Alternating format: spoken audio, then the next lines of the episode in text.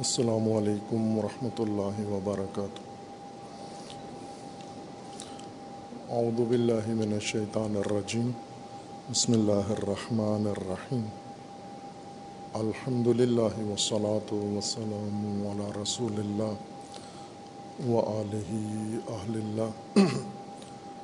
واللعنت الدائمت علی اعدائهم اعداء اللہ من یوم عداوتهم الى یوم لقاء اللہ عباد اللہ وسیکم و نفسی بتقو اللہ اتقوا اللہ فإن خیر الزاد التقوی بندگان خدا، آپ سب کو اور اپنے نفس کو تقوی الہی کی وصیت کرتا ہوں. تقوی الہی کی نصیحت کرتا ہوں. تقوی الہی کی جانب دعوت دیتا ہوں و تاکید کرتا ہوں. کہ اپنی زندگی تقوا کے مطابق بسر کریں تقوا کے زیر سایہ زندگی گزاریں اور تقوا کی بنیاد پر اپنا نظام زندگی و معاملات زندگی قائم کریں۔ تقوا حق تعالی نے انسان کی زندگی کے لیے حفاظتی تدبیر قرار دیا ہے۔ اور اس حفاظتی دائرے سے باہر انسانی زندگی غیر محفوظ ہے اور اس کی گواہی تاریخ میں بھی موجود ہے۔ بے تقوا انسانی معاشرے غیر محفوظ زندگی بسر کرتے رہیں اور کر رہے ہیں اور خصوصاً موجودہ انسانی نسل اس کے تمام طبقات بشمول مسلمین کے، جن کی نصاب میں تقوا کی تعلیم موجود ہے، لیکن وہ بھی زندگی تقوا کے بغیر بسر کر رہے ہیں۔ اس لیے آج کے مسلمانوں کی زندگی دیگر انسانوں اور دیگر طبقات سے زیادہ غیر محفوظ ہے۔ اگر میں یہ کہوں کہ مسلمانوں نے جن چیزوں سے اجتناب کیا ہے، اہتمام کے ساتھ، سختی کے ساتھ۔ دوری اختیار کی ہے۔ آمدن قصدن و تقوا ہے۔ تقوا کے قریب نہ جانے کا گویا عہد کیا ہوا ہے مسلمانوں نے۔ اور اسی وجہ سے آج نہ ان کے ملک محفوظ ہیں، نہ ان کی سرزمینیں محفوظ ہیں، نہ ان کی حکومتیں محفوظ ہیں، نہ ان کی اولادیں محفوظ ہیں۔ نہ ان کی نسلیں محفوظ ہیں، نہ ان کے مذہب و مسلک محفوظ ہیں۔ تقوا حفاظتی تدبیر ہے تقوا کا لغوی معنی بھی حفاظت ہے تقوا کا قرآنی مفہوم بھی حفاظت ہے۔ لیکن تحریف کی وجہ سے اور غلط تقوا کی تفسیر کی وجہ سے تقوا پرہیز اور خوف کے معنی میں کیا گیا ہے، جس کا نتیجہ یہ ہوا کہ حفاظتی تدبیر کے طور پر اس کو نہیں لیا گیا۔ اور اگر تقوا ہوتا، محفوظ ہوتی ہماری زندگی، ہماری ہر چیز، اور خصوصاً وہ امور ہمارے محفوظ ہوتے جو اللہ تعالیٰ نے ہماری ہدایت ہماری نجات اور ہماری بقا کے لیے مقرر فرمائے ہیں۔ لیکن ہم ان امور سے بھی محروم ہیں اور اس کی وجہ سے غیر محفوظ بھی ہیں۔ خدا و تبارک و تعالیٰ نے ہر نسل و قوم کے لیے کچھ خاص عنایات اپنی نازل کی ہیں اور قرآن کے مطابق سب سے زیادہ اپنی عنایات و الطاف اور نعمتیں اس امت کو عطا کی ہیں۔ امت مسلمہ، امت مومنہ، امت وسط اور امت شاہدہ، جس کا نام قرآن نے رکھا ہے یا خیر امت قرآن کریم نے جس کو ان الفاظ سے یاد کیا ہے۔ اور ان کے لیے ضروری تھا کہ جو کچھ خدا و تبارک و تعالیٰ نے انہیں عطا کیا ہے اس کو محفوظ رکھیں۔ کچھ امور ان کی ہدایت کے لیے اللہ تعالیٰ نے مقرر فرمائے ہیں۔ کچھ امور ان کے حرکت و ترقی کے لیے، ارتقاء کے لیے مقرر فرمائے ہیں۔ کچھ امور ان کی تربیت و تعلیم و پرورش کے لیے مقرر فرمائے ہیں۔ اور کچھ امور ایسے ہیں جو انہیں جمود سے نکال کر حرکت میں لا کر سبقت دلا سکتے ہیں، ایسی سبقت جو انہیں تمام دیگر اقوام پر حاصل ہو جائے اور جو حق امت شہیدہ و امت شاہدہ کا مقرر کیا گیا ہے، وہ حق انہیں مل جائے، نصیب ہو جائے۔ ان متعدد امور ہیں ایک قرآن کریم کے اندر ان سب کا ذکر موجود ہے، لیکن خدا و تبارک و تعالیٰ نے اپنی عنایت خاصہ کے ساتھ اس امت کو ایک خصوصی عنایت عطا کی ہے جو سابقہ امم اس سے محروم رہی ہیں اور اس سے بہرمند نہیں رہی ہیں، وہ اہل البیت علیہ السلام اور اہل البیت علیہ السلام میں بھی خصوصاً اسوائے سید الشہداء حضرت امام حسین علیہ السلاۃ وسلام ہے خدا ون تبارک و تعالیٰ نے یہ خاص عنایت وجود مبارک امام حسین علیہ السلاۃ وسلام امام کے طور پر، ہادی کے طور پر اس امت کو مرحمت فرمایا ہے اور امام حسین علیہ السلاۃ وسلام نے جو سرمشق انسانوں کے لیے، مومنوں کے لیے، مسلمانوں کے لیے رقم فرمائی ہے، یہ وہ عطیہ ہے اللہ تعالیٰ کا جو کسی دیگر امت کو نصیب نہیں ہوا۔ بے تقوی ہونے کی وجہ سے ہم نے چونکہ حفاظت نہیں کی، تقوی حفاظت کا نام ہے، حفاظتی نظام کا نام تقوا ہے اور ہم سب کچھ گنوا بیٹھے علامہ اقبال کے بقول کے ام قبضے سے امت بے چاری کے دین بھی گیا، دنیا بھی گئی۔ اس امت بے چاری کے قبضے سے دین و دنیا دونوں نکل گئے ہیں، لٹ گئے ہیں، برباد ہو گئے ہیں۔ چونکہ محفوظ نہیں رکھ سکتے، نہ دین کو رکھ سکے ہیں اور نہ دنیا کو رکھ سکے ہیں۔ دنیا میں محتاج ہیں، مفلس ہیں، فقیر ہیں، درماندہ ہیں اور دین میں گمراہ ہیں، منتشر ہیں، متفرق ہیں، گروہ میں بٹے ہوئے ایک دوسرے کے دشمن ہیں۔ نہ دین ہے ان کے پاس اور نہ دنیا ہے۔ اور اس کی وجہ یہ ہے کہ انہوں نے حفاظتی تدبیر کو کل عدم رکھا ہے، معطل رکھا ہے اور وہ تقوا ہے۔ اگر تقوا کے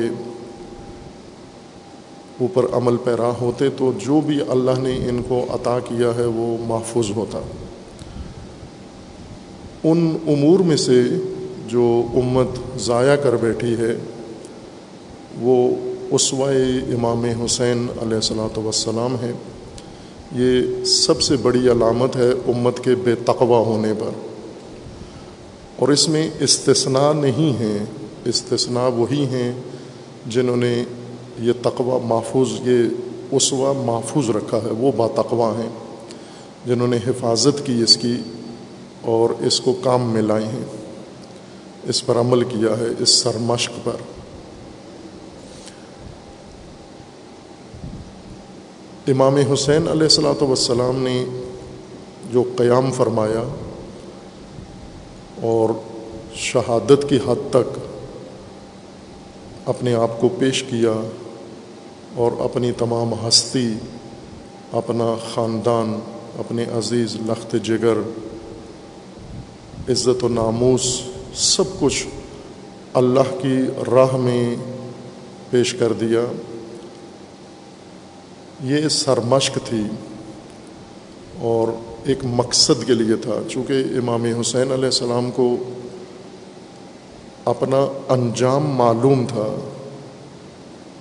مکہ میں متعدد مرتبہ امام حسین علیہ السلام نے فرمایا تھا کہ مجھے قتل کر دیا جائے گا، لیکن جہاں قتل ہونا ہے مجھے، وہ بنو امیہ معین نہیں کریں گے، وہ میں تعین کروں گا کہ مجھے کہاں قتل ہونا ہے اور فرمایا کہ مجھے رسول اللہ نے بشارت دی ہے اور مکاشفہ میں رسول اللہ نے مجھے آگاہ کیا ہے کہ آپ کو فلاں نقطے پر قتل ہونا ہے اور وہیں پہ ہوا جہاں رسول اللہ نے مقرر فرمایا تھا۔ اس بیچ میں شامیوں نے کوشش کی کہ یہ واقعہ کہیں اور رونما ہو جائے۔ ولید اور مروان نے کوشش کی مدینہ میں ہو جائے۔ یزید اور عامر بن سعید نے کوشش کی یہ مکہ میں ہو جائے۔ عبید اللہ ابن زیاد نے کوشش کی یہ قادسیہ میں ہو جائے۔ اور کوفہ کے مکاروں نے کوشش کی یہ کوفہ میں ہو جائے۔ لیکن رسول اللہ کے فرمان میں تھا کہ اسے یہاں نہیں ہونا، بلکہ اسے اس صحرا میں انجام پانا ہے جسے کربلا کہتے ہیں۔ اور وہیں پہ یہ واقعہ انجام پایا۔ یہ امام حسین علیہ السلاۃ وسلام کی تدبیر تھی۔ اور اس سے یہ معلوم ہے کہ امام کو انجام معلوم تھا۔ یہ نہیں تھا جیسا بعض نے یہ تحلیل کی ہے، یہ غلطی ان سے ہوئی ہے، یہ محاسبہ بعض علماء سے، مصنفین سے، اہل قلم سے اور بعض اہل سخن سے سرزاد ہوا ہے کہ امام کو علم نہیں تھا یا امام نے جو محاسبہ کیا ہوا تھا یعنی حالات کا جائزہ لیا ہوا تھا، اس میں نوزب اللہ امام کو اشتباہ ہوا یا غلط معلومات دی گئیں یا غلط کوفہ والوں کے خطوط اور وعدے باعث بنے کہ انجام یہ ہو۔ یہ سب کچھ وقوع پذیر ہوا، لیکن امام نے ان سب سے پہلے ہی بتا دیا تھا کہ میں کہاں جا رہا ہوں اور کہاں یہ امر واقع ہونا ہے۔ باقی جو کچھ ہو رہا تھا وہ ظاہری طور پر، ظاہری حساب سے وہ حالات انجام پا رہے تھے اپنے عوامل کے نتیجے میں۔ اور اس علم کے باوجود، اور یہ یوں نہیں کہ صرف امام حسین علیہ السلام کو اس انجام کا علم تھا، بلکہ امام حسین علیہ السلام کے جتنے بھی ہمدرد تھے، خیرخواہ تھے جنہوں نے امام کا ساتھ نہیں دیا، شامل نہیں ہوئے کاروان امام حسین علیہ السلام میں، انہوں نے بھی متوجہ کیا امام علیہ السلام کو کہ آپ جہاں جا رہے ہیں، اس کا انجام یہ ہونا ہے۔ اور امام علیہ السلام نے ان کی تقزیب تردید نہیں کی، انہیں جھٹلایا نہیں کہ آپ غلط کہہ رہے ہو، ایسے نہیں ہوگا۔ امام نے انہیں دعائے خیر دی۔ اور امام نے فرمایا کہ مجھے علم ہے، جو کچھ آپ کہہ رہے ہیں، وہ مجھے بھی علم ہے۔ اس کے باوجود بھی امام علیہ السلام نے یہ سفر جاری رکھا اور اس معلوم انجام تک اپنا کام جاری رکھا۔ کس کے لیے؟ اس کی اس کی وجہ یہ تھی کہ امام حسین علیہ السلاۃ وسلام نے جو اپنی امت کا ملاحظہ کیا، حال دیکھا، وہ امت منجمد امت تھی، جامد امت تھی، ساکت اور ساکن امت تھی۔ اور منجمد امتیں ان کو متحرک کرنے کے لیے، ان کو میدان میں لانے کے لیے، ان کو اپنے فرائض کی ادائیگی کے لیے آمادہ کرنے کے لیے آگاہ کرنا ضروری ہے، بیدار کرنا ضروری ہے اور ان میں حرکت ایجاد کرنا ضروری ہے۔ اور یہ حالت کیفیت سب کو معلوم تھی۔ حجاز مکمل طور پر منجمد، نیک خیر پر جو لوگ نیکیاں کرنے والے، لیکن ان کے اندر تحرک نہیں تھا۔ اور تحرک جو قرآن کریم نے ذکر کیا ہے، متحرک امت قرآن اس کو کہتا ہے جس میں امر بالمعروف اور نہ ہی انل منکر ہو۔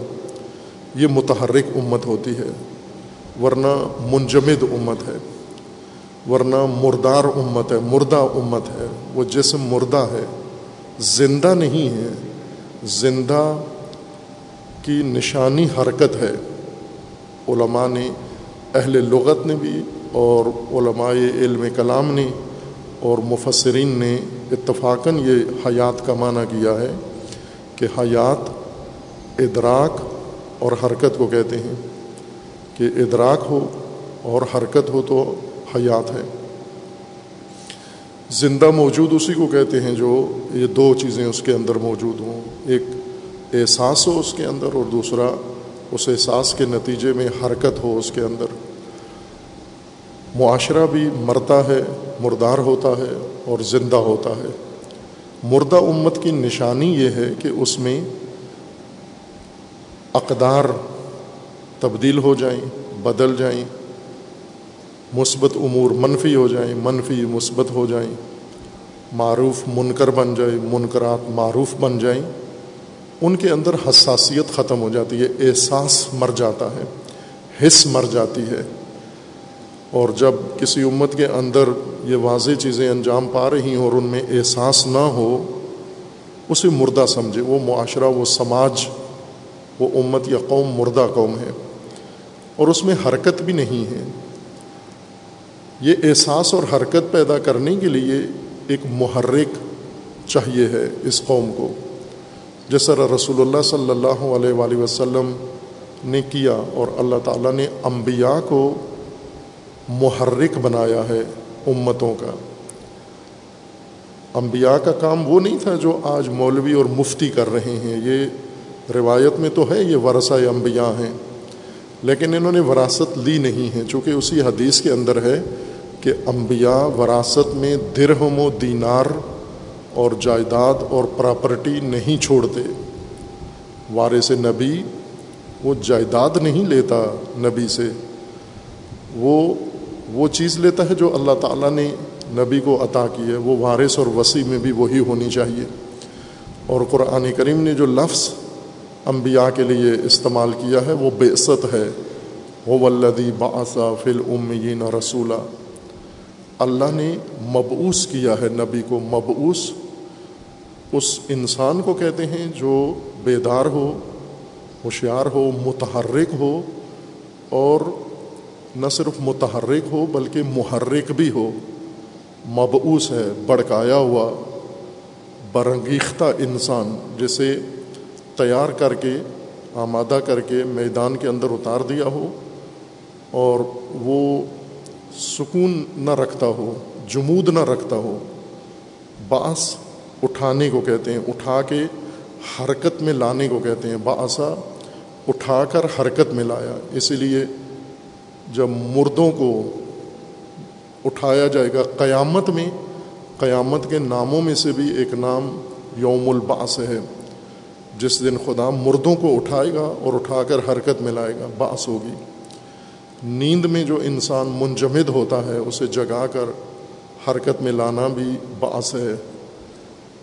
امت کو جب ایسے حالات کا شکار ہو جائے جو جس کے نتیجے میں اس کا احساس بھی مر جائے اور اس کے اندر حرکت بھی ختم ہو جائے، جس کی نشانی قرآن امر بالمعروف اور نہ انل منکر کا فقدان ذکر کرتا ہے۔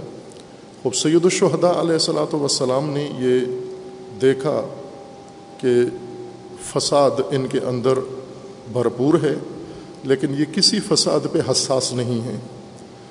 اور اسی طرح معروف مطلقہ متروک ہے اور یہ کسی معروف کے متروک ہونے پر حساس نہیں ہے۔ اس کا مطلب یہ ہے کہ یہ مردہ قوم ہے۔ ان کا ضمیر مر گیا ہے، ان کا شعور مر گیا ہے، ان کا احساس مر گیا ہے اور ان کے اندر محرک مر گیا ہے۔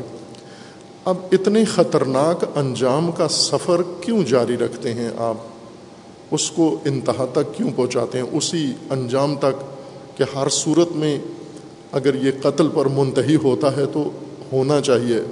یعنی امام گویا پوری کوشش کر رہے ہیں کہ یہ اسی انجام تک پہنچے اور جتنے بیچ میں عوامل رکاوٹیں آتی ہیں، ان کو ایک ایک کر کے امام راستے سے ہٹا رہے ہیں۔ آپ صرف وہ مشورے غور کریں اور گنیں، کتنے مشورے کس کس نے دیے امام کو؟ اور کتنا اصرار کیا اور کتنا دباؤ ڈالا اپنے قریبیوں نے، بھائیوں نے اور رشتہ داروں نے، بنو ہاشم نے اور دوسرے مکتب کے لوگوں نے، خلفاء کے طرف داروں نے یا صحابہ و صحابہ کے طرف دار لوگوں نے، اچھے لوگوں نے۔ عبداللہ ابن عباس نے کتنا اصرار کیا، کتنی کوشش کی، پاؤں پڑے، روئے۔ محمد ابن حنفیہ آخری وقت جب امام اپنی ناکا پہ سوار ہو کے مدینہ مکہ سے نکل رہے تھے آ کر امام کی اونٹنی کی لگام مہار پکڑ لی اور رونے لگے اور کہا کہ میں کسی صورت آپ کو، اپنے بھائی کو اس خطرناک سفر پر جانے نہیں دوں گا۔ اور اسی طرح ایک ایک کر کے، اور عبداللہ ابن جعفر، جو آل جعفر میں سے تھے، جعفر تیار کی بیٹے تھے اور بہت ہی نمایاں شخصیت تھے امام حسین علیہ السلام کے ساتھ بہت ہی قربت قرابت تھی، دوستی تھی اور رشتہ دوسرا بھی تھا کہ حضرت زینب سلام اللہ تعالیٰ علیہ کے شوہر تھے۔ انہوں نے سب سے زیادہ کوشش کی، بلکہ اس کوشش میں وہ اتنے آگے چلے گئے کہ باقاعدہ بنو امیہ کے حکمرانوں سے امام کے لیے تحریری امان نامہ لے کر آئے۔ کہ آپ محفوظ ہیں؟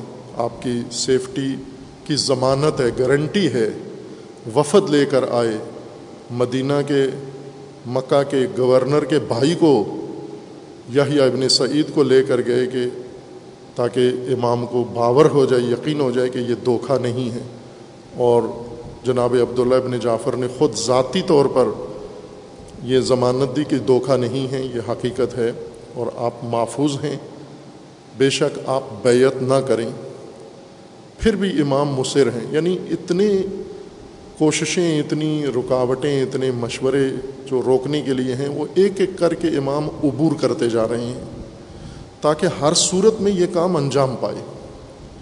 لوگوں کو امام سے ہمدردی ہے، امام کی ذات سے ہمدردی ہے، امام کے خاندان سے ہمدردی ہے۔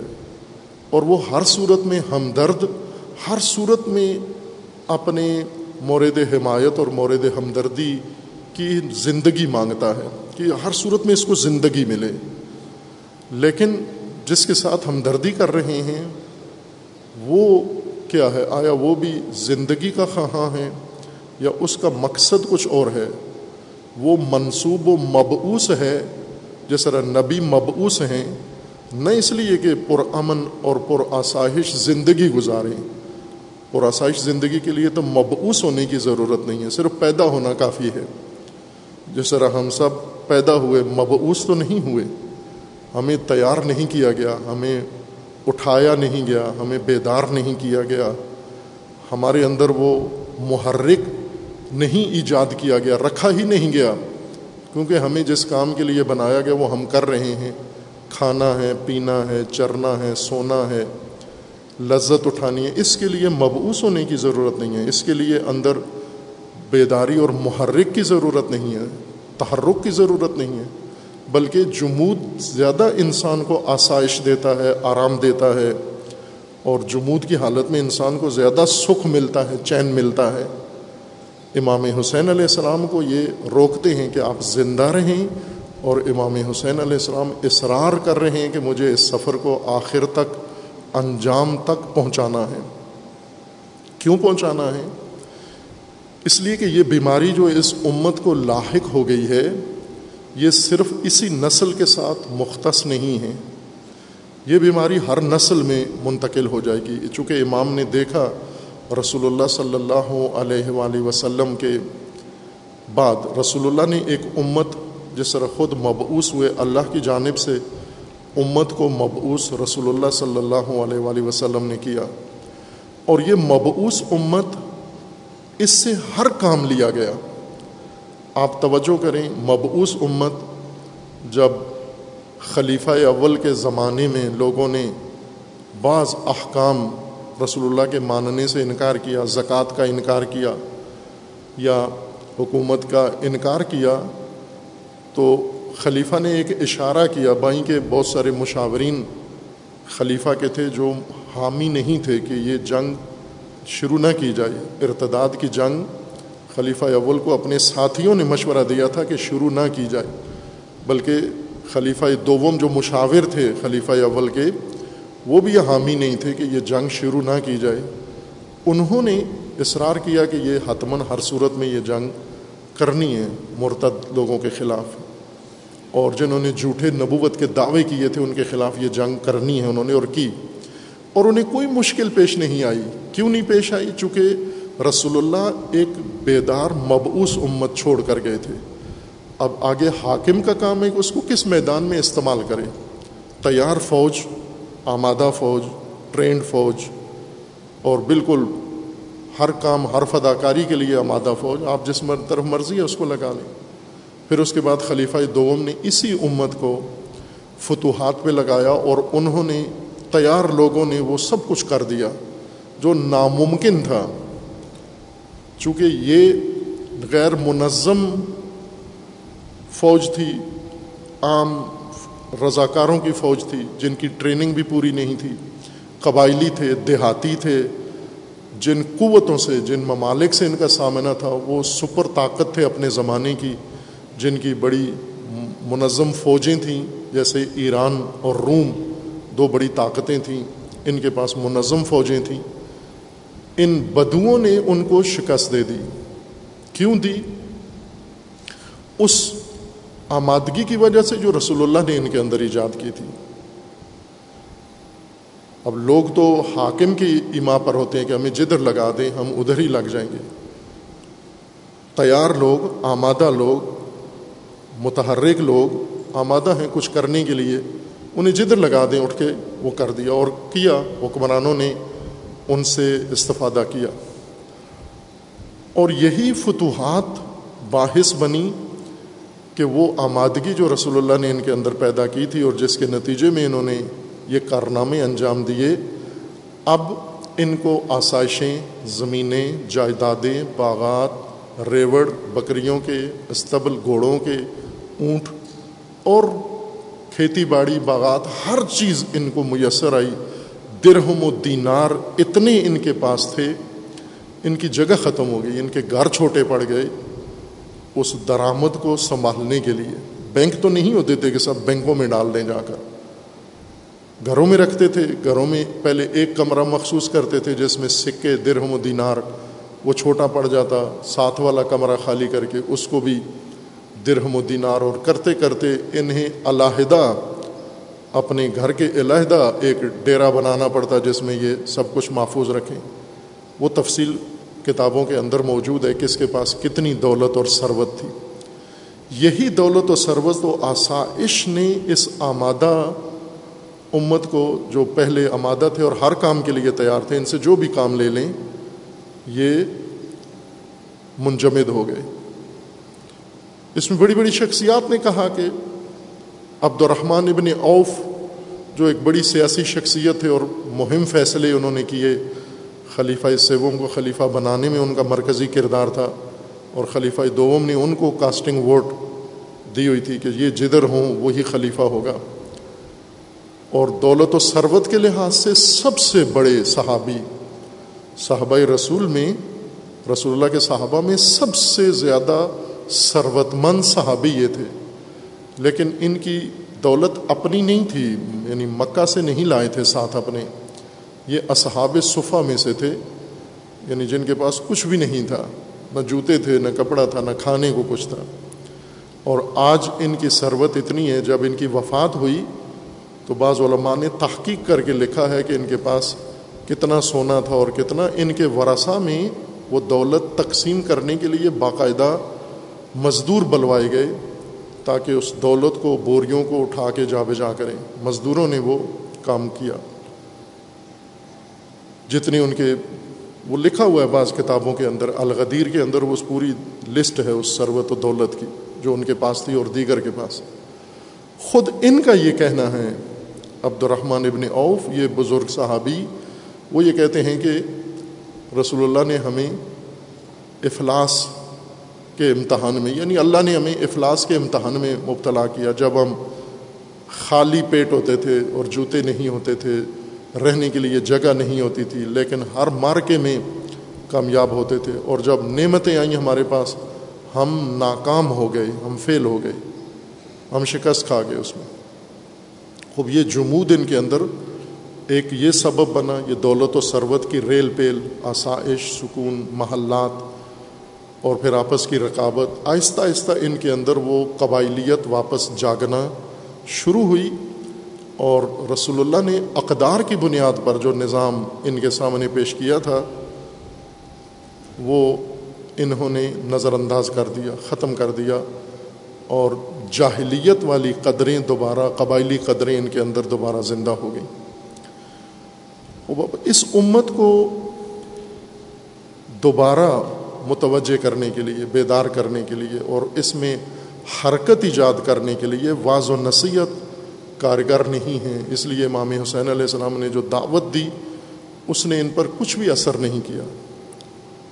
ایک فیصد بھی اثر نہیں کیا۔ چار مہینے امام مکہ میں مقیم رہے اور روزانہ اکابرین کو بھی اور عوام کو بھی روزانہ خطاب فرماتے اور انہیں بتاتے صورت حال تجزیہ کرتے یا اس سے پہلے خطبہ منا اگر پڑھیں، غور سے پڑھیں، تو آپ کو اندازہ ہو جائے گا کہ امام حسین علیہ السلام نے ان کو اٹھانے کے لیے، بیدار کرنے کے لیے، ان میں حرکت ایجاد کرنے کے لیے کیا جتن کیے اس خطبہ منا میں؟ کیا کیا حقائق ان کے سامنے رکھے اور سرزنش کی اور ڈانٹ ڈپٹ کی ان کی اور انہیں ہر کوشش کے ساتھ آمادہ کی؟ امام حسین علیہ السلاۃ وسلام نے اس امت کو اٹھایا، دعوت دی۔ ہر ممکنہ کوشش جو ہو سکتی تھی، زبانی کلامی ان کو اٹھانے کے لیے کی، خصوصاً خطبہ منا۔ لیکن یہ کاریگر نہیں ہوئی۔ ایک فیصد بھی نتیجہ نہیں نکلا۔ یعنی ایک بندہ بھی امام کی دعوت پر آمادہ نہیں ہوا۔ اس سے آپ اندازہ لگا لیں کہ ان لوگوں کی کیا حالت تھی، کہاں پہنچے ہوئے تھے وہ لوگ؟ کس آفت کا شکار ہو چکے تھے کس حالت میں جا پہنچے تھے؟ کتنے پست اور گھٹیا ہو چکے تھے وہ لوگ؟ اس طرح کی بیماری میں جب امت مبتلا ہو جائے، امام نے اس کو بیدار کرنے کے لیے پھر یہ اقدام کیا۔ اور اقدام بھی ایسا کہ ایک سرمشق کے طور پر ہر نسل کے لیے، ہر نسل کو بیدار کرنے کے لیے، ہر نسل کو آمادہ کرنے کے لیے امام حسین علیہ السلام نے یہ راستہ، یہ باب جو فتوحات کی وجہ سے فراموش ہو چکا تھا، شہادت کا راستہ رسول اللہ کے زمانے میں زندہ تھا اور رسول اللہ کے زمانے میں لوگوں کو اٹھاتا تھا۔ لیکن بعد میں جو عرصہ گزرا بیچ میں اور خصوصاً جب بنو امیہ کو اقتدار ملا، انہوں نے روح نکال دی اس معاشرے سے، قوم سے۔ منجمد کر دیا اس کو، مردار بنا دیا اس معاشرے کو۔ اور اسی مردار معاشرے کے اندر یزید حاکم بن گیا تاغت حاکم بن گیا۔ اور امام جتنا بھی جس طبقے سے فقی سے بات کرتے ہیں، جامد، محدث سے بات کرتے ہیں، جامد، صحابی سے گفتگو کرتے ہیں، منجمد۔ صحابی زادے سے بات کرتے ہیں، منجمد ہاشمی سے بات کرتے ہیں، منجمد غیر ہاشمی سے بات کرتے ہیں، منجمد۔ کسی پر اثر نہیں ہو رہا۔ جب ایسی کیفیت ہو جائے، اس وقت اقدام وہی جو رسول اللہ نے اس امت کے اندر روح پھونکی تھی، اس روح کی ضرورت ہوتی ہے۔ جیسی روح نکال لی گئی ہو اس کے اندر دوبارہ روح ڈالنے کی ضرورت ہے۔ اصل قیام امام حسین علیہ السلاۃ وسلام امت کے اندر یہ روح ڈالنے کے لیے تھا۔ اس لیے امام نے سرحد سے ذکر بھی کیا کہ میرا مقصد امر بالمعروف اور نہ ہی انل منکر ہے۔ اور امام حسین علیہ السلام کی یہ شہادت، یہ قیام اور اقدام، یہ اب تسلسل کے ساتھ آگے امتوں کے اندر منتقل ہونے کے لیے اہل البیت علیہ السلام نے اہتمام کیا۔ ایک تدبیر کے ساتھ سارا کام ہوا۔ حضرت امام زین العابدین علیہ السلاۃ وسلام کا وہاں پر بچ جانا، یہ تدبیر تھی امام حسین علیہ السلاۃ وسلام کی، تاکہ یہ آگے بڑھے، یہ سلسلہ چلے اور حضرت زینب سلام اللہ تعالیٰ علیہ کو وصیتیں یہ تدبیر تھی امام حسین علیہ السلام کی کہ یہ اقدام ہدورہ نہ رہ جائے۔ جو محرک امام یہاں امت کی روح کے لیے، امت کو زندہ کرنے کے لیے یہاں انجام دے رہے ہیں، اس کو تسلسل دینا ہے آگے۔ اس تسلسل کے لیے اہل بیت علیہ السلام نے، آئمہ اطہار علیہ السلام نے جو محنت کی اور اس کے لیے جو اہتمام کیا، وہ آج ہمارے پاس عزاداری سید الشہد علیہ السلام کی صورت میں محرم در حقیقت اس امر کا نام ہے اور یہ تسلسل کربلا کا عاشورہ کا یہ فخر حاصل ہے تشیع کو انہوں نے اہل بیت علیہ السلام سے لیا ہے اور آج پوری دنیا میں شیعہ سید الشہداء علیہ السلام کے لیے عزاداری کا اہتمام کرتے ہیں۔ اور ظاہر ہے کہ آج کا یہ عزاداری کا منظر اور کربلا کے زمانہ دیکھیں تو زمین آسمان کا فرق ہے۔ وہاں پر ایک فرد امام کے ساتھ آنے کے لیے تیار نہیں ہو رہا تھا اور آج چھوٹے چھوٹے محلوں کے اندر ہزاروں افراد اور شہروں کے اندر لاکھوں افراد آپ کو نظر آتے ہیں، خصوصاً جب تاسوع و عاشور کے جلوس ہوتے ہیں عزاداری کے، اور اس میں جو جمعیت شریک شریک ہوتی ہے، چھوٹے، بڑے، بچے، عورتیں، مرد، ہر طبقہ اس کے اندر آتا ہے۔ ایک سمندر، ایک بہر کی شکل اختیار کر لیتا ہے، ایک بیکران سمندر۔ جیسے لگتا ایسے ہے، جیسے پاکستان میں ایسے لگتا ہے کہ پوری پاکستانی قوم شیعہ ہے۔ عاشور کے دن یہ منظر نظر آتا ہے اس تصویر سے۔ اب اس کا مطلب یہ ہے کہ اب عاشورہ نے جو کام کرنا تھا وہ کر دیا۔ عاشورہ نے جو محرک پیدا کرنا تھا وہ کر دیا۔ لیکن یہ محرک آج کی اس قوم کو تحریک نہیں کر رہا۔ آزاداری بھی ایک بیست کا نام ہے، عاشورہ بھی ایک بیست کا نام ہے، محرم بھی ایک بیست کا نام ہے۔ یعنی قوم کو، امت کو حرکت دینے والا محرک عنصر ہے یہ۔ امام حسین علیہ السلام کا قیام اور عاشورہ اور شہادت۔ لیکن جس طرح رسول اللہ کی میراث بیست رسول اللہ، تیار امت رسول اللہ کی استعمال تو کی گئی۔ اس سے ممالک فتح ہوئے، اس سے سرزمینیں فتح ہوئیں، اس سے بڑی بڑی سپر طاقتیں سرنگون ہوئیں۔ اس آمادگی سے فائدہ اٹھایا گیا۔ امام حسین علیہ السلاۃ وسلام نے جو روح پھونکی، اس سے بھی فائدہ اٹھایا گیا۔ امام حسین کے ساتھ نہیں آئے، لیکن جو امام حسین علیہ السلام نے محرک ایجاد کر دیا تھا، اس سے بھرپور فائدہ اٹھایا۔ لیکن اس مقصود کے لیے نہیں جو امام حسین علیہ السلام کے مد نظر تھا، کہ بیدار امت ہو، آگاہ امت ہو اور متحرک امت ہو۔ اور یہ متحرک امت کیا کرے؟ بیداری اور تحرک کی علامت یہ ہوگی کہ ان کے اندر امر بالمعروف اور نہ انل منکر ہوگا۔ اور امام حسین علیہ السلام کا فرمانا ہے کہ سب سے بڑا منکر تاغت ہے، فاسد حکمران ہے، ظالم حکمران ہے۔ کلمہ حق، جابر حکمران کے سامنے کہنا، یہ سب سے بڑا امر بالمعروف ہے۔ خوب اب آپ توجہ کریں کہ امام حسین علیہ السلام کے قیام سے سیاسی مقاصد کے لیے کتنا فائدہ اٹھایا گیا، لیکن مقصد امام حسین کہ جس کے لیے یہ روح پھونکی تھی اور وہ روح آئی، لوگ سید الشہداء کے نام پر آ گئے اب میدان میں، اس وقت نہیں آئے، آج آ گئے ہیں۔ لیکن یہ طاقت، یہ قدرت، یہ پاور یہ فورس جو وجود میں آئی ہے، اس کا استعمال اب کہاں ہو رہا ہے؟ اس کا استعمال یزیدیت کے خلاف نہیں ہو رہا۔ امر بالمعروف کے لیے نہیں ہو رہا نہ ہی انل منکر کے لیے نہیں ہو رہا، امت کی اصلاح اور بیست کے لیے نہیں ہو رہا، بلکہ اس کا استعمال، اس طاقت کا بہت ہی غلط جگہ پر ہو رہا ہے، تجارت کے لیے، مفادات کے لیے اور سیاسی مقاصد کے لیے اس کا استعمال ہو رہا ہے۔ ایسی طاقت کسی بھی با مقصد قوم کے پاس ہو، دنیا پہ قبضہ کر سکتے ہیں۔ دنیا ان کی ہے جو اللہ تعالیٰ نے امت اسلامیہ کے لیے مقام رکھا تھا، امت وسط و امت شہید یعنی امت ناظر، تمام امتوں کے اوپر نظارت کرنے والی امت، اس کا طریقہ کار یہ تھا، اس کے لیے یہ محرک امام حسین علیہ السلام نے فراہم کیا۔ اور تاریخ میں پوری میں آپ دوہرا کے دیکھیں، نظر دوڑا کے دیکھیں، تو کربلا کو صحیح امام کی جہت میں اور اس آزاداری کو کربلا کے ہدف میں استعمال کیا صرف ایک ہستی نے، امام خمینی رحمۃ اللہ علیہ نے۔ باقی سب نے تجارت کی، باقی سب نے کاروبار کیا، باقی سب نے اپنے سیاسی مقاصد کے لیے اس کو استعمال کیا، باقی سب نے اس کو غیر مناسب اہداف میں استعمال کیا۔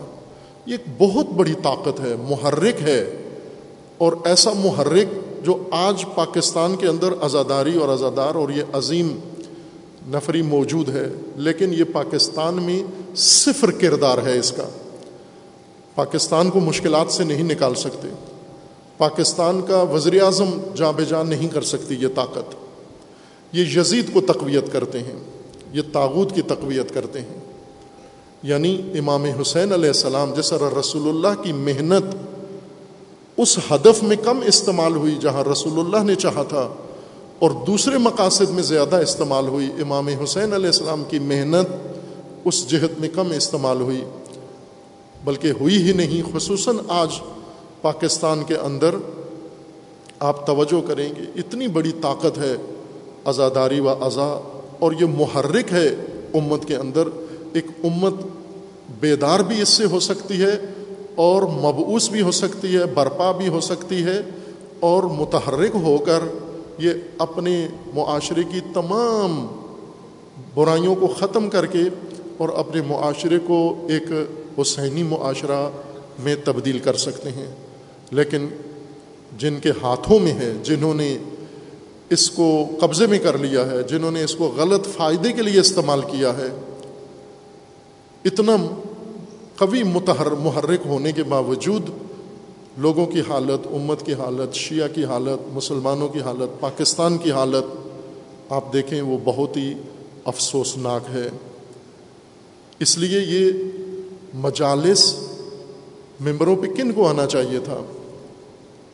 کن کو شاعری کرنی چاہیے تھی؟ نوا کون سا ہونا چاہیے تھا؟ خطبہ کون سا ہونا چاہیے تھا؟ وہ لوریاں نہیں جچتی کربلا کے ساتھ۔ کربلا کے ساتھ وہ مضمون جچتا ہے جو سید الشہداء علیہ السلام نے بتایا اور اس کی سرمشق لکھی۔ یہ مشقیں اس کی ہونی چاہیے۔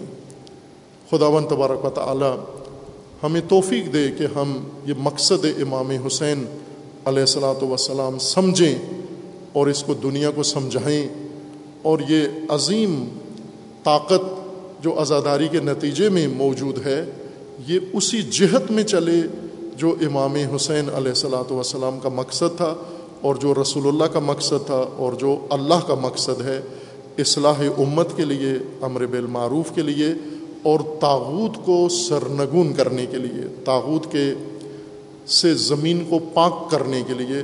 اللہ تعالیٰ اہل پاکستان کو توفیق دے کہ انشاءاللہ وہ یہ عزا کرے اور یہ عاشورہ اور یہ محرم برپا کرے انشاءاللہ۔ اعوذ باللہ من الشیطان الرجیم۔ بسم اللہ الرحمن الرحیم۔ انا آطینہ کل کوثر فصل لربک ونحر انا شانیہ هو الابتر۔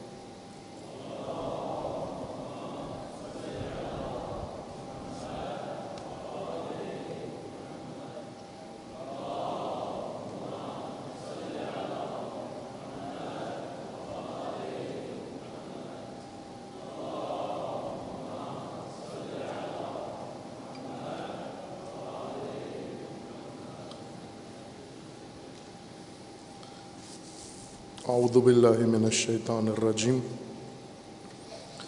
بسم اللہ الرحمن الرحیم الحمد للہ وسلاۃ وسلم علی رسول اللہ و علیہ اہل اللہ سیما علی امیر المؤمنین علی ابن ابی طالب علیہ السلاۃ وسلام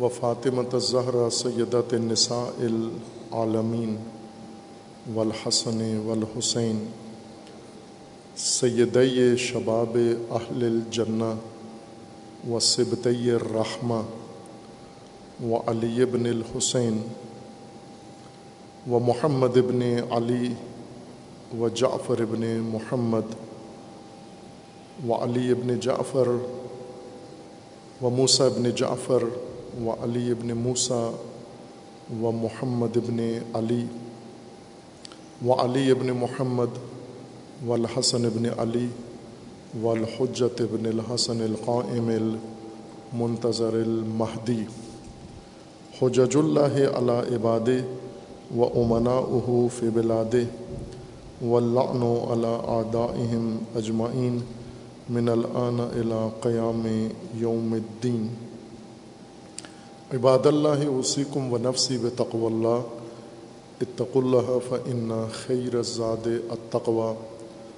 بندگان خدا، آپ سب کو اور اپنے نفس کو تقوی الہی کی وصیت کرتا ہوں، تقوی الہی کی نصیحت کرتا ہوں، تقوی الہی کی جانب دعوت دیتا ہوں اور تاکید کرتا ہوں کہ اپنی زندگی تقوا کے مطابق بسر کریں تقوا کے زیر سایہ زندگی گزاریں تقوا کی بنیاد پر نظام زندگی قائم کریں۔ تقوا انسانی زندگی کی حفاظتی تدبیر ہے۔ اگر تقوا ہو، زندگی کا ہر پہلو محفوظ ہے، زندگی کا ہر وسیلہ محفوظ ہے، زندگی کا ہر ذریعہ محفوظ ہے۔ اور جو اللہ نے زندگی کے لیے نعمتیں دی ہیں، وہ ساری محفوظ ہیں۔ اگر تقوی نہ ہو، وہ سب ضائع ہیں۔ وہ سب انسان کے ہاتھ سے نکل جاتی ہیں، لٹ جاتی ہیں وہ۔ اور آج ہم اپنے ملک میں یہ سب متا لٹا ہوا دیکھ رہے ہیں۔ اس وجہ سے کہ ہم نے پرہیزی تقوی رکھا اور اس پرہیزی تقوی میں سب سے زیادہ پرہیز دین سے کی۔ اسلام سے کی، اللہ کے قوانین سے اتنی پرہیز کی تقوا اختیار کر کے بھول ہی گئے کہ اللہ کا دین کیا تھا، فرائض کیا تھے، ذمہ داریاں کیا تھیں۔ اگر اسے محفوظ رکھا ہوتا، با تقوا علماء، با تقوا خطبہ با تقوا اہل سنت، با تقوا مومنین ہوتے، تو آج وہ سب کچھ اس نسل کے پاس محفوظ ہوتا جو ہونا چاہیے تھا۔ حفاظت اگر نہ کی جائے، جیسا کہ نہیں کی، اور سب سے بڑھ کر ہم نے جس نے ہمیں محفوظ رکھنا تھا، ہم نے اس کی حفاظت نہیں کی۔ امام سید الشہداء علیہ السلاۃ وسلام نے اپنے خطبات میں، قیام کربلا کے اسنا میں، خطبات میں دو موضوع تسلسل کے ساتھ بیان فرمائے ہیں۔ ایک نثر اور ایک خزل، نصرت، انتصار، مدد مانگی لوگوں سے، اور دوسرا خزلان۔ یہ بتایا کہ جن سے ہم نے نصرت طلب کی تھی، جنہیں ناصر ہونا چاہیے تھا، وہ خازل بنے ہمارے۔ اور آپ کے سامنے وہ روایت حضرت شیخ مفید کی بیان کی ہے، جو انہوں نے اپنی کتاب ارشاد میں ذکر کی ہے۔ اور یہ چند مرتبہ امام حسین علیہ السلام نے بیان فرمایا اور عیناً یہی ہو بہو، یہی الفاظ تبرسی نے، مرحوم تبرسی نے احتجاج میں امام حسن علیہ السلاۃ وسلام نے ذکر کیے ہیں خزلت نہ شیعت نہ ہمارے شیعوں نے ہمیں خزل کیا ہے۔ خازل بنے ہیں، ناصر بننے کے بجائے ہمارے خازل بنے ہیں۔ خزل کا معنی ہوتا ہے اس کو تنہا چھوڑ دینا، الگ ہو جانا، اسے اپنے حال پہ چھوڑ دینا جس کے ساتھ ہونا چاہیے تھا۔ ہر جدائی کو خزل نہیں کہتے، چونکہ بہت ساری چیزیں الگ الگ ہیں، ایک ساتھ نہیں ہیں، بہت سارے لوگ علیحدہ علیحدہ ہیں۔ ان کو خزل نہیں کہتے، یہ خزلان نہیں ہے لیکن جسے دوسرے بندے کے ساتھ ہونا چاہیے تھا، جیسے اولاد کو والدین کے ساتھ ہونا چاہیے۔ قاعدہ یہ ہے، قانون یہ ہے۔ حکم یہ ہے کہ اولاد والدین کے ساتھ رہے۔ اور یہی اولاد جب والدین کو ضرورت کے وقت تنہا چھوڑ دے، یہ خزلان ہے۔ یہ اولاد خازل ہے۔ اور وہ والدین مخضول ہیں۔ چونکہ ان کو یہاں ہونا چاہیے تھا۔ اسی طرح ایک دوست کو دوست کے ساتھ ہونا چاہیے۔ بوقت ضرورت۔ اگر ضرورت کے وقت وہ دوست جس کو یہاں ہونا چاہیے تھا نہیں ہے یہاں، اس کو عربی زبان میں خزل کہتے ہیں۔ نثر پہلے معنی کئی دفعہ کیا ہے۔ نثر لغت میں اس سیلابی ریلے کو کہتے ہیں جو اونچائیوں سے، پہاڑیوں سے اترتا ہے۔ تند و تیز اور زمینی گڑھوں میں، میدانی علاقوں میں کھڑے ہوئے پانی کو دھکیل کے بہا کے اپنے ساتھ حرکت میں لے آتا ہے۔ اس کو نثر کہتے ہیں۔ قرآن میں نثر سے مراد وہ انسان، وہ گروہ، وہ جمعیت، وہ امت ہے جو منجمد لوگوں کو، وہ سیلابی ریلا لوگوں کا، وہ انقلابی گروہ، وہ متحرک گروہ جس کے اندر محرک پیدا ہو گیا ہو اور اس محرک نے ان کو حرکت دے دی ہو، تحریک کیا ہو۔ اور یہ متحرک ہو کر حرکت میں آ گئے ہوں اور حرکت بھی ان کی مدہم نہ ہو، سست نہ ہو، ٹھنڈی نہ ہو، بلکہ تند و تیز ہو۔ اتنی تند و تیز حرکت اس گروہ کی ہو کہ یہ منجمد طبقے کو بھی اٹھا کے، بیدار کر کے حرکت میں لے آئے۔ اس گروہ کو ناصر کہتے ہیں۔ یہ نثر ہے۔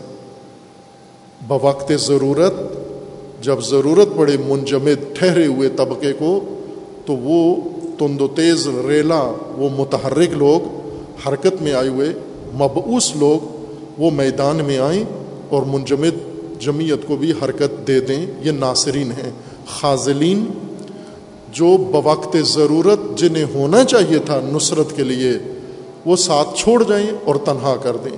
یہ خاضلین ہیں۔ اور یہ آئمہ اطہار خود نام لے کے فرما رہے ہیں۔ امام حسین علیہ السلام نے یہ روایت بیان فرمائی ہے، امام حسن علیہ السلام نے فرمائی ہے۔ اور آپ کے زیارت ناموں میں یہ زیارت نامے سارے ہر چند سند کے لحاظ سے ممکن ہے، بعضوں کی سند مرسل ہو یا منقطع ہو، لیکن منصوب سب آئمہ اطہار کی طرف سے طرف ہیں۔ یہ زیارت نامے لوگوں نے خود نہیں بنائے۔ منصوب ہیں کہ یہ آئمہ اطہار علیہ السلام نے تعلیم دیے ہیں۔ ان تمام زیارت ناموں میں مشترکہ مضمون خصوصاً جو سید الشہداء علیہ السلاۃ وسلام کا زیارت نامہ ہے، اس کے اندر یہ مضمون تکرارن ہمیں ملتا ہے۔ دعا میں بھی آیا ہے، دعاؤں میں بھی آیا ہے۔ اللہ منصر من نصر الحسین یا من نصر الاسلام وقت ذل من خزل الاسلام۔ اے خدایا، ناصر بن ان کا جنہوں نے آئمہ کی نصرت کی ہے، جنہوں نے اسلام کی نصرت کی ہے، اور خزل کر تو بھی ان کو جنہوں نے اسلام کو خزل کیا ہے۔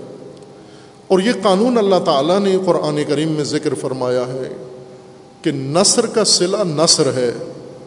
ان تنسر اللہ ینسر کم اگر تم ناصر بنو گے، منصور بھی بنو گے۔ تم اللہ کے ناصر بنو۔ اللہ کے بنائے ہوئے منصوب آئمہ اور انبیاء کے ناصر بنو، اللہ تمہارا ناصر بنے گا۔ اللہ تمہارا ناصر کا مطلب کیا ہے؟ یعنی جب تمہیں ضرورت ہوگی اور کوئی بھی تمہارا ساتھ دینے والا نہیں ہوگا، اپنے پرائے سب خزل کر دیں گے۔ اس حالت میں بھی خدا تمہاری نثر کو آ جائے گا۔ خدا تمہارے لیے وہ اسباب اللہ فراہم کر دے گا۔ ایسے جہد سے جہاں سے تم گمان بھی نہیں کر سکتے۔ نثر کا اجر نثر ہے۔ ہم یہ سمجھتے ہیں کہ ہر چیز کا صلہ لنگر ہے۔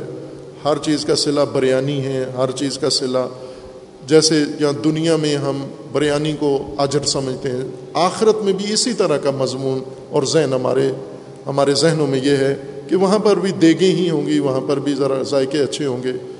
لیکن ہوگا یہی کھانے پینے کا ہی سارا اہتمام ہے وہاں پر۔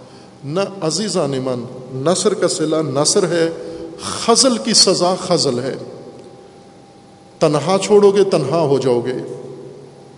نصرت کرو گے، نصرت پاؤ گے۔ یہ قانون ہے اللہ تعالیٰ کا۔ خزل امام حسین علیہ السلام کا خزل کن لوگوں نے کیا؟ کوفہ کے ان لوگوں نے، جن میں شیعہ بھی تھے اور غیر شیعہ جنہوں نے امام حسین علیہ السلام کو بلایا، خط لکھے، عہد کیا، نصرت کا عہد کیا۔ لیکن جب وقت آیا، چھوڑ گئے، تنہا چھوڑ دیا۔ یہ خازلین ہیں۔ ناصرین نہیں ہیں۔ یہ خازلین ہیں۔ انہی کے اوپر اللہ تعالیٰ نے لعنت کی ہے۔ انہی کے اوپر آئمہ اطہار نے لعنت کی ہے۔ اللہ من خزل الحسین، جنہوں نے حسین کو تنہا چھوڑا ہے ان پر لعنت ہو اللہ کی۔ ملعون طبقہ ہے وہ۔ نصرت کے وقت نہ موجود ہونا یہ خزل ہے۔ اور یہ خزلان لوگوں نے کیا اور آئمہ نے اس کا شکوہ اللہ کی بارگاہ میں کیا اور ہمیں بھی متوجہ کیا کہ یہ جرم زندگی میں نہ کرنا، خزل نہ کرنا۔ جب ضرورت ہو تم نثر بن سکتے ہو، نصرت کر سکتے ہو تم مدد کر سکتے ہو، اس کام کو آگے بڑھا سکتے ہو۔ اپنی حد تک جتنی بھی تمہاری حیثیت ہے، اور اس وقت ضرورت تم گھر میں بیٹھے ہو، تم بیوی بچوں کے پاس ہو، تم جہاں بھی ہو، یہ خزلان ہے اب میں ذرا خزل کا آپ کو عادت کے تحت آپ کو معنی لغوی بھی بتا دوں کہ خزل عرب کس لیے استعمال کرتے ہیں، عربی لغت میں۔ عرب ذرا عربی لغت اسلام سے پہلے کی ہے، کربلا سے پہلے کی ہے، اور وہاں خزل و نثر دونوں استعمال کرتے تھے۔ نثر انہیں سیلابی ریلوں کو کہتے تھے، اور خزل کہتے تھے وہ ریوڑ بھیڑ بکریوں کا ریوڑ ہوتا ہے، یا اونٹنیوں کا ریوڑ ہوتا ہے، یا ہرن، بعض علاقوں میں ہرن پائے جاتے ہیں۔ ان ہرنیوں کا ریوڑ جب ہو، جب ان جانوروں کی یہ کمزوری ہے، ایک تو یہ کہ یہ ریوڑ ہی کی صورت میں ہوتے ہیں، جنگلی ہوں یا پالتو ہوں، بیڑ بکریاں ریوڑ کی شکل میں ہیں، اونٹ ریوڑ کی شکل میں ہوں گے، اور ہرن جنگل میں ریوڑ کی شکل میں ہوں گے، تنہا نہیں یہ زندگی گزارتے۔ اور یہی جو ریوڑ کے ساتھ ہمیشہ رہتے ہیں، جدھر ریوڑ جا رہا ہو، انہیں ادھر ہی جانا ہے جہاں ریوڑ بیٹھے گا یہ بیٹھ جائیں گے یا ریوڑ چلے گا، یہ چلیں گے، جہاں ریوڑ چلے گا، یہ چلیں گے۔ ان جانوروں کے تمام امور ایک غریزی طور پر ایک نظم ڈسپلن میں ہے کہ ریوڑ کے ساتھ ہی رہنا ہے انہوں نے۔ لیکن جب یہ ہرنیاں، جب یہ اونٹنیاں، جب یہ بھیڑیں اور بکریاں بچہ جنتی ہیں، ان کے چھوٹے چھوٹے بچے جب پیدا ہوتے ہیں، تو وہ بچے ابتدا میں، چونکہ ریوڑ کے اندر ہی ہے ہرنی یا ریوڑ کے اندر ہے بکری بھیڑ جب اس کا چھوٹا بچہ پیدا ہوتا ہے، تو ریوڑ تھوڑی دیر رک جاتا ہے۔ یہ ریوڑ کے اندر یہ خصلت ہے کہ جس بیڑ بکری کا بچہ پیدا ہو تو ریوڑ حرکت نہیں کرتا، رکا رہتا ہے۔ انہیں پتہ ہوتا ہے کہ یہ ولادت ہو رہی ہے یہاں پر۔ پورا ریوڑ ایک طرح سے اس کو تحفظ فراہم کرتا ہے۔ پالتو جانوروں کی فطرت انسانوں نے بدل دی ہے، ان کو کچھ اور بنا دیا ہے، ان کو مشینیں بنا دیا ان کو خود سمجھ نہیں آتی کہ یہ پرندے ساری رات بولتے ہیں۔ جبکہ پہلے ایسے نہیں ہوتا تھا، پہلے مغرب غروب کے وقت سو جاتے تھے۔ ابھی چند دن پہلے رات دس گیارہ بجے کوے یہاں مدرسے کے اندر مسترب حالت میں دو کوے گھوم رہے تھے تو میں نے ایک بندے کو متوجہ کیا کہ یہ کوے کے سونے کا ٹائم ہے اور کوا سب سے پہلے سوتا ہے، امن کی جگہ پر محفوظ۔ یہ اس ٹائم پہ یہ کوے کا اضطراب لگتا ہے کہ کوئی مشکل ہے اس کوے کو۔ کوئی اس کی فیملی میں کوئی پیچیدگی پیدا ہو گئی ہے، یہ کسی مدد کے لیے، کسی، چونکہ کوا بہت چالاک ہے حیوان ہے۔ تو یہ اگر کوئی ہوتا یہاں جانوروں کی حرکات، سکنات کو سمجھنے والا تو دیکھتا ہے کہ اس کو پریشانی کیا ہے۔ باہر کے وہ جن کو میں نے متوجہ کیا، وہ زہرن کوے سے بھی بیزار تھے، مجھ سے بھی بیزار تھے، انہوں نے دیکھنا بھی شاید گوارا نہیں کیا، لیکن وہ گفتگو کر رہے تھے۔ میری نگاہیں اسی کوے پر تھیں کہ اس کو کیا مشکل ہے، یہ رات کے اس ٹائم پر کیوں یہ گھبرایا ہوا، یہ جوڑی ہے، یہ کیوں گھوم پھر رہے ہیں؟ اب یہ ریوڑ کی خصلت ہے کہ ولادت جب ان کے ایک عزو کی ولادت ہو بکری کی، اس کی مدد کے لیے، اس کی حوصلہ افزائی کے لیے، اس کے تحفظ کے لیے ریوڑ تھوڑا سا اس کو سہارا دیتا ہے۔ دوسری خصوصیت ان کی یہ کہ ان کے بچے زیادہ دیر بستر پہ نہیں رہتے، ان کو، ان کی پیمپرنگ کی زیادہ ضرورت نہیں پڑتی۔ اس بچے کو تھوڑا سا چند منٹ چاہیے، ماں نے اس کو چاٹنا ہے، اس کے وہ جو رتوبتیں ہیں، ولادت کی، وہ صاف کرے گی۔ اور ماساج ہے۔ جب جانور پیدا ہوتا ہے تو بھینس، گائے، بکری، یہ جانور سارے اپنے مولود کو چاٹتے ہیں۔ یہ مساج ہے اس کا۔ یہ مساج دیتے ہیں تاکہ اس کی بند رگیں کھل جائیں، اس کے اعضاء حرکت میں آ جائیں۔ اس مساج سے، اور صفائی بھی ہے مساج بھی ہے۔ اس مساج سے مالش سے وہ بچہ بہت جلدی توانا ہو جاتا ہے، کوشش کرتا ہے، ماں مدد کرتی ہے اور کھڑے ہونے کی، اور تھوڑی دیر میں کھڑا ہو جاتا ہے۔ کھڑا ہونے کے بعد گرتا ہے، سنبھلتا ہے، پھر گرتا ہے۔ اور شاید ایک گھنٹہ بھی نہیں لگتا کہ وہ ماں کے ساتھ چلنا شروع کر دیتا ہے، لیکن ایک مشکل بڑی باقی رہتی ہے کہ یہ بچہ ہے، اس کے اندر طاقت نہیں ہے، ضعیف ہے، کمزور ہے۔ ریوڑ کے ساتھ اپنی سپیڈ پوری نہیں رکھ سکتا۔ ریوڑ تیزی سے چلتا ہے۔ یہ بچہ نو مولود ہے۔ یہ چند دن تک بالکل تیزی سے نہیں چل سکتا۔ نتیجہ یہ ہوتا ہے کہ وہ بکری یا بھیڑ یا اونٹنی یا ہرنی۔ یہ اب ایک طرف سے اس کو ریوڑ کا حصہ ہے، اس سماج کا حصہ ہے، اس کے ساتھ اس کو جانا ہے۔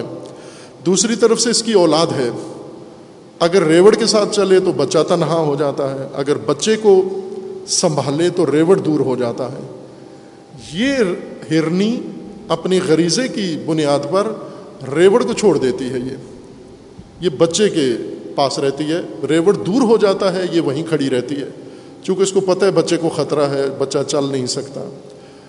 اس ہرنی کو یا اس بکری اور بھیڑ یا اونٹنی کو جو اپنے بچے کی خاطر، اپنی اولاد کی خاطر اپنے ریوڑ سے الگ ہو جائے، کٹ کے عرب اس کو خزلہ کہتے ہیں۔ یہ ہرنی خزل کیا، اس نے یعنی جدا ہو گئی۔ بچوں کی خاطر ریوڑ سے الگ ہو گئی۔ اس کو ریوڑ کے ساتھ ہونا چاہیے تھا، لیکن اب نہیں ہے۔ کس چیز نے اس کو ہٹایا؟ بچوں نے ہٹایا، اولاد نے ہٹایا۔ اولاد کی ہمدردی، اولاد کی ممتا، اولاد کے اوپر شفقت، وہ جو تعلق ہے، غریزی، فطری اس نے اس کو روک لیا۔ بچوں، بچہ زنجیر بن گیا۔ ریوڑ کاروان آگے نکل گیا، یہ پیچھے رہ گئی ہے۔ اور پھر ہوتا کیا ہے اس مخضول کے، اس خاضل کے ساتھ؟ پھر کوئی بھیڑیا آتا ہے، اس بکری کو، ہرنی کو بچے سمیت ہڑپ کر جاتا ہے۔ یہ محفوظ نہیں ہے۔ چونکہ اس کو ریوڑ کے ساتھ ہو تو محفوظ ہے یہ۔ خوب، یہ لغت میں مانا ہے خزل کا۔ لغت میں مانا نثر کا، سیلابی ریلا قرآنی معنی متحرک جمعیت، وسائل لے کر، مدد لے کر، جو مجبور اور جس طرح ابھی سیلاب زدگان ہیں، بلوچستان میں، سندھ میں، باقی علاقوں میں، جنوبی پنجاب میں، بہت سارے علاقوں میں تباہی پھیل گئی اور ان کے گھر بہ گئے، ان کا سامان بہ گیا، ان کے ریوڑ بہ گئے، ان کے سب کچھ نابود ہو گیا اور بعض کی تو جانیں بھی چلی گئیں۔ خوب، یہ ابھی بالکل منجمد ہو گئے ہیں، ساکت ہو گئے ہیں۔ ان کی مدد کرنا یہ نثر ہے۔ وسائل لے کر ان کو مہیا کرنا یہ نثر ہے۔ ناصرین وہ ہیں جو اب ان کی مدد کو جائیں تاکہ یہ زندگی کا تحرکات شروع کر دیں۔ خزل کیا ہے کہ جن کو اس وقت وہاں ہونا چاہیے تھا حکومت کو اور فلائی رفائی تنظیموں کو جو فنڈ جمع کرتے ہیں اسی کام کے لیے ان کو اس وقت وہاں ہونا چاہیے تھا۔ یا وہ لوگ جن کا نہیں ہوا نقصان لیکن وسائل ان کے پاس ہیں، ان کو بھی ان کے ساتھ ہونا چاہیے تھا۔ اگر وہ نہیں ہے ان کے پاس، یہ خاضلین ہیں۔ وہ مخضول لوگ ہیں۔ لیکن یہ خاضلین یہ زیادہ عرصہ محفوظ نہیں رہتے۔ امام حسین علیہ السلاۃ وسلام نے نثر طلب کی اور شکوہ خزل کا کیا کہ خزلتنا شیعتنا۔ امام نے خط لکھا اس منزل پر اور جو کاروان میں ساتھی تھے حضرت مسلم کی شہادت کے بعد تحریر کر کے اپنے کاروان کو پڑھ کے سنایا۔ کہ یہ سند ہے کہ ہمارے شیعوں نے ہمیں تنہا چھوڑ دیا ہے۔ اب وہ رنگ نہیں ہوگا جو آپ سمجھ رہے تھے۔ وہیں سے شیخ مفید لکھتے ہیں کہ بہت سارے لوگوں نے امام کا ساتھ چھوڑ دیا۔ عزیزان، یہ خزل بہت بڑا عیب ہے، ننگ ہے دھبا ہے۔ اور یہ سیرت بن گئی اتفاقاً۔ یہ عجیب ماجرا ہے کربلا کا۔ کہ جو کچھ امام حسین علیہ السلام نے کیا، وہ رسم نہیں بنی۔ جو امام کے ساتھ شمر نے کیا، وہ رسم بن گئی۔ جو خولی نے کیا، وہ رسم بن گئی۔ جو کچھ دوسروں نے کیا، وہ رسم بن گئی۔ آئم اور اہل البید کو رسیاں باندھی گئیں، بیڑیاں باندھی گئیں، وہ رسم بن گئی۔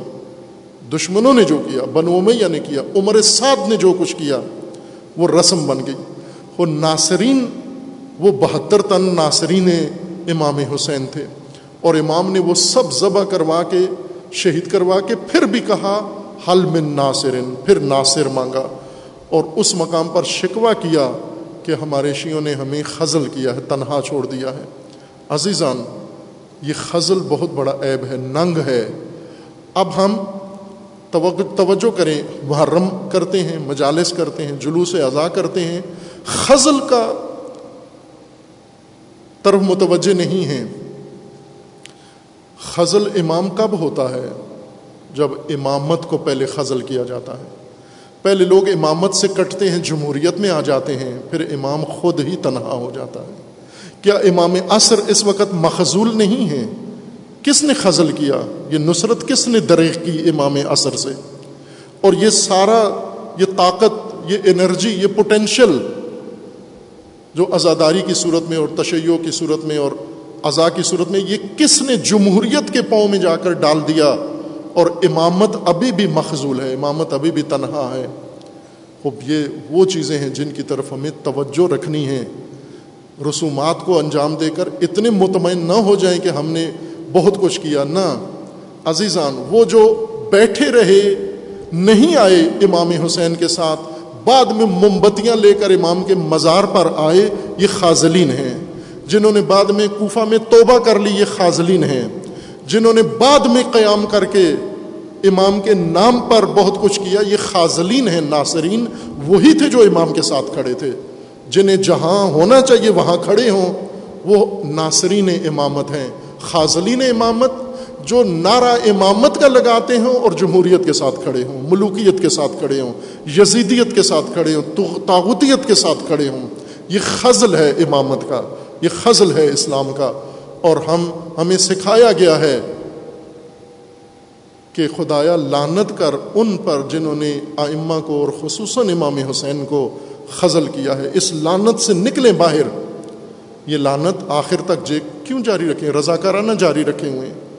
کیا جواز بنتا ہے امامت کو تنہا چھوڑ کر اور دوسرے تاغوتوں کے ساتھ جا کر کھڑے ہو کر اور پھر امام حسین کا نام واسطے دے کر تاغوتوں کے لیے ووٹ مانگ کر یہ نہیں ہے نصرت امام حسین علیہ السلام۔ حسین یہ نہیں چاہتے تھے، خدا یہ نہیں چاہتا، رسول اللہ یہ نہیں چاہتے۔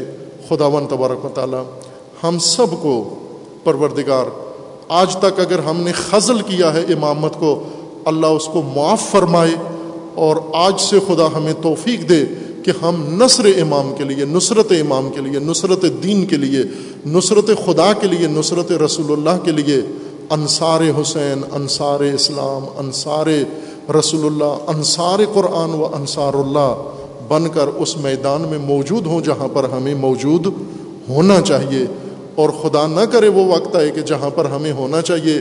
ہم وہاں نہ ہوئے تو خاضلین میں سے ہو جائیں گے۔ اللہ کی بارگاہ میں پناہ مانگتے ہیں اور دعا کرتے ہیں، خدایا۔ جو ممنین اس دنیا سے رحلت کر گئے، انہیں جوار رحمت میں مقام نصیب فرما۔ جو مریض علیل ہیں، انہیں شفا کاملہ نصیب فرما۔ جو مصیبت میں ہیں، ان کی مصیبتوں کو برطرف فرما۔ خصوصاً سیلاب زدگان، متاثرین سیلاب، پروردگارہ، ان کے تمام مسائل، مشکلات کو مدد فرما۔ اپنے خزائن غیبیہ سے ان کی مدد فرما۔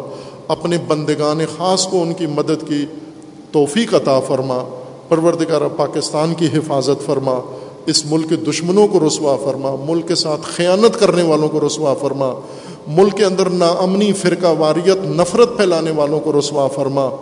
اور پروردگارہ، ایام ازاں ہیں، تمام ازاداروں کی حفاظت فرما۔ مجالس ازاداری جلوس ازاداری اہل ممبر بانیان مجالس، سب کی حفاظت فرما۔ اپنے ولی حق، ولی اللہ العظم، اجل اللہ تعالی فرج و شریف کا جلد از جلد ظہور فرما، ہمیں حضرت کے اعوان و انصار میں سے ہونے کی توفیق عنایت فرما۔ اعوذ باللہ من الشیطان الرجیم، بسم اللہ الرحمن الرحیم۔ قل هو اللہ احد، اللہ الصمد لم یلد ولم یولد ولم یکن له کفوا احد۔